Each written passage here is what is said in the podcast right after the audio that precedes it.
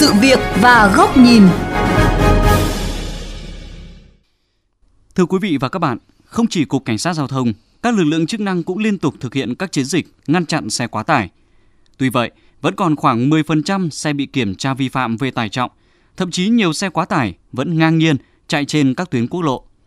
Điều đó cho thấy các biện pháp đang triển khai, đang có khoảng trống nhất định.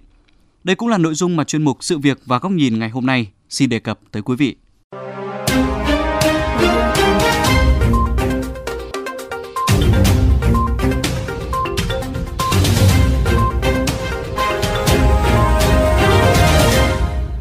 Thưa quý vị, nhiều năm gắn bó với công tác xử lý xe quá khổ quá tải, ông Lê Xuân Tiến, Phó Tránh Thanh tra Sở Giao thông Vận tải Hà Nội, nắm tương đối rõ những tuyến đường, địa bàn xe quá tải hoạt động, từ các khu vực mỏ vật liệu, các lối vào công trình xây dựng.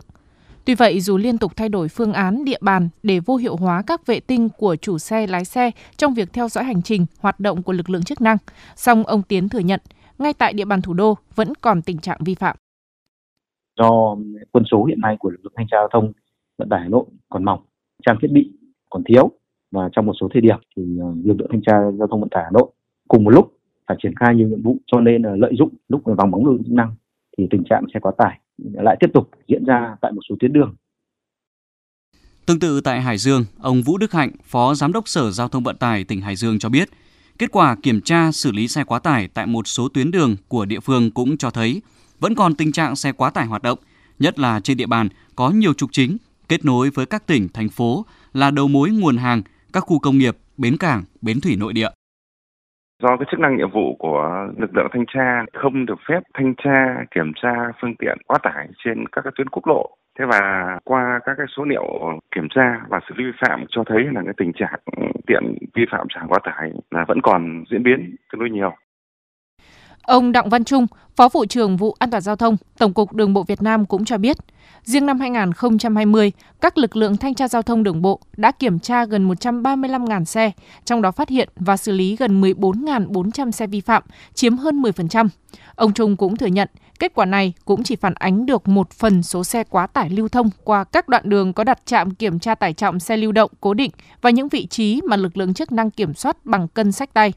Thực tế tình trạng xe quá tải đã bùng phát trở lại, lưu thông trên hầu hết các tuyến quốc lộ như quốc lộ 1, 2, quốc lộ 6, 14, đường Hồ Chí Minh và một số nơi có mỏ vật liệu, nhà máy, khu công nghiệp.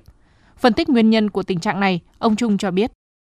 Hành vi chở quá tải thì nó đem lại lợi ích cho cả hai bên. Thì cái lợi nhuận của cái quá tải chưa cho cả lực lượng chức năng có thẩm quyền. Thế là thôi, vì rất nhiều địa phương bây giờ cũng dung túng cái việc đấy. Cho rằng là cho chở quá tải thì nó cũng đem lại lợi ích kinh tế cho địa phương. Về phía lực lượng cảnh sát giao thông, Thượng tá Tạ Thị Hồng Minh, Phó trưởng phòng tuyên truyền Cục Cảnh sát giao thông cho biết, bên cạnh việc lồng ghép nội dung kiểm soát tải trọng xe trong các chuyên đề tuần tra kiểm soát hàng năm, từ ngày 1 tháng 4 năm 2021, lực lượng cảnh sát giao thông toàn quốc sẽ ra quân thực hiện chuyên đề tuần tra kiểm soát, xử lý vi phạm chở hàng quá khổ, quá tải. Qua công tác kiểm tra kiểm soát thì lực lượng cảnh sát giao thông cũng muốn đánh giá đúng cái thực trạng và xử lý nghiêm các hành vi vi phạm để góp phần kiềm chế giảm tai nạn giao thông. Nhất là những cái vụ tai nạn giao thông mà có nguyên nhân trực tiếp từ cái việc chở hàng quá tải trọng cho phép và quá khổ giới hạn đó. Trong khi đó, các chủ xe lái xe cũng có nhiều cách đối phó với các chiến dịch kiểm tra kiểm soát của lực lượng chức năng, từ việc cho người theo dõi, cảnh giới đến việc sử dụng xe đầu kéo, kéo theo semi remote nhưng lắp ben thủy lực, kiểu xe ben tự đổ, giả làm xe container để chở quá tải, thậm chí dùng xe tải rụt chân để đối phó. Một tài xế cho biết. Làm để chống chế với bên thanh tra, khi mà không có thanh tra ấy thì là họ nâng lên, họ chạy cho nó nhẹ xe, nhẹ tải. Lúc mà qua bàn cân ấy họ hạ xuống, thì tại vì à, tải trọng họ tính theo trục xe, tính theo trục xe nên họ chia đều ra các, các trục nó không bị quá tải. Các ý kiến cũng cho rằng dù rất nỗ lực, song xe quá tải vẫn tiếp diễn và đang bùng phát trở lại. Điều đó cho thấy việc đấu tranh ngăn chặn xe quá tải vẫn là cuộc chiến quyết liệt.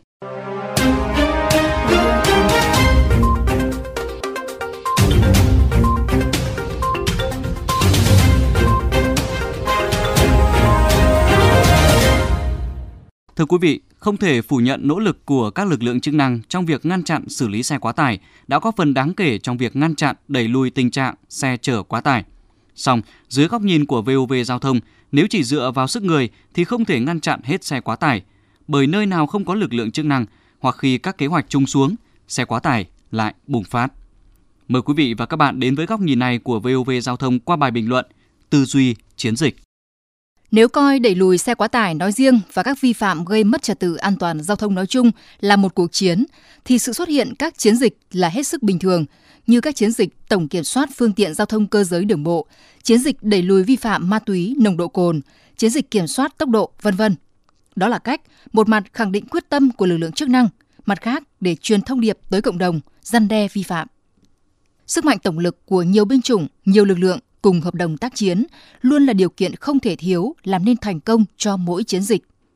Dưới các kế hoạch phối hợp liên ngành, chiến dịch ngăn xe quá tải đã rất hiệu quả trong những năm đầu tiên khi cảnh sát giao thông, thanh tra giao thông và chính quyền địa phương cùng vào cuộc.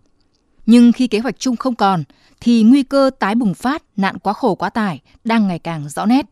Xe quá tải có dấu hiệu hoành hành ngay tại các đô thị lớn ở các tuyến đường D, đường vành đai, gây bức xúc và lo ngại. Có hai vấn đề lớn cần xác lập rõ trong câu chuyện này. Trước hết là trách nhiệm kiểm soát xe quá tải được giao đã đủ cụ thể hay chưa. Nếu xác định là việc chính của ngành giao thông, thì những khó khăn trong quá trình xử lý vi phạm trực tiếp sẽ như thế nào? Móng tay nào đủ nhọn để hóa giải sự cù cưa của các tài xế không hợp tác với yêu cầu kiểm tra? Mà nếu không chủ yếu dựa vào sức người như bây giờ, thì nguồn lực đầu tư lắp đặt, vận hành, khai thác và xử lý dữ liệu của hệ thống cân tự động sẽ đến từ đâu? Vai trò phạm vi của lực lượng cảnh sát giao thông sẽ như thế nào trong nhiệm vụ kiểm soát tải trọng? Thiếu một sự phân định rõ ràng và ràng buộc trách nhiệm cụ thể sẽ khó cho cả hai ngành trong tổ chức triển khai, đồng thời tạo kẽ hở cho xe quá tải hoành hành. Thứ hai là vấn đề tư duy chiến dịch. Cuộc chiến dù trường kỳ cam go nhưng không thể cứ mãi triền miên. Với xe quá tải, cuộc chiến đã bắt đầu từ hơn 10 năm trước với số chiến dịch lớn nhỏ cũng đếm trên hai bàn tay. Nhưng trong mỗi trận đánh đó, giảm bao nhiêu phần trăm vi phạm, kết quả đạt được đến đâu so với mục tiêu, điều này cần đánh giá kịp thời và sát thực hơn. Xe quá tải không phải là Covid để tìm cách sống chung, cũng không phải là lực lượng đối lập để ít nhiều cân nhắc thỏa hiệp, mà chỉ có thể là kẻ thù của an toàn giao thông, cần kiên quyết loại bỏ. Thực tế, kẻ thù đã được nhận diện, đã từng bị đẩy lùi khá sâu, nhưng khi ta sơ hở, thế trận lại có lúc giằng co, thiếu bền vững. Và nếu không có một cuộc tổng tiến công thực sự, thì vẫn chưa biết ngày nào vấn nạn quá khổ quá tải mới có thể dẹp yên. Sự chủ động của mỗi ngành, mỗi địa phương trong phạm vi chức năng nhiệm vụ của mình là đương nhiên. Binh chủng công nghệ đang ngày càng tham gia đắc lực để giảm sức người, tăng độ lợi hại như các cân tự động trên đường năm. Nhưng vẫn không thể thiếu vai trò tổng chỉ huy, thống lĩnh các lực lượng để triển khai hiệu quả theo một kế hoạch tác chiến thống nhất, thay vì sự rời rạc như những gì thể hiện thời gian qua.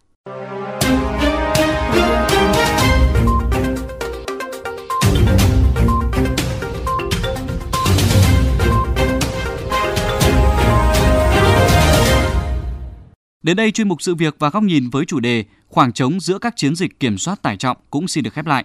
Quý vị và các bạn có thể xem lại nội dung này trên vovgiao thông.vn, nghe qua ứng dụng Spotify, Apple Podcast trên iOS hoặc Google Podcast trên hệ điều hành Android. Cảm ơn quý vị đã dành thời gian lắng nghe.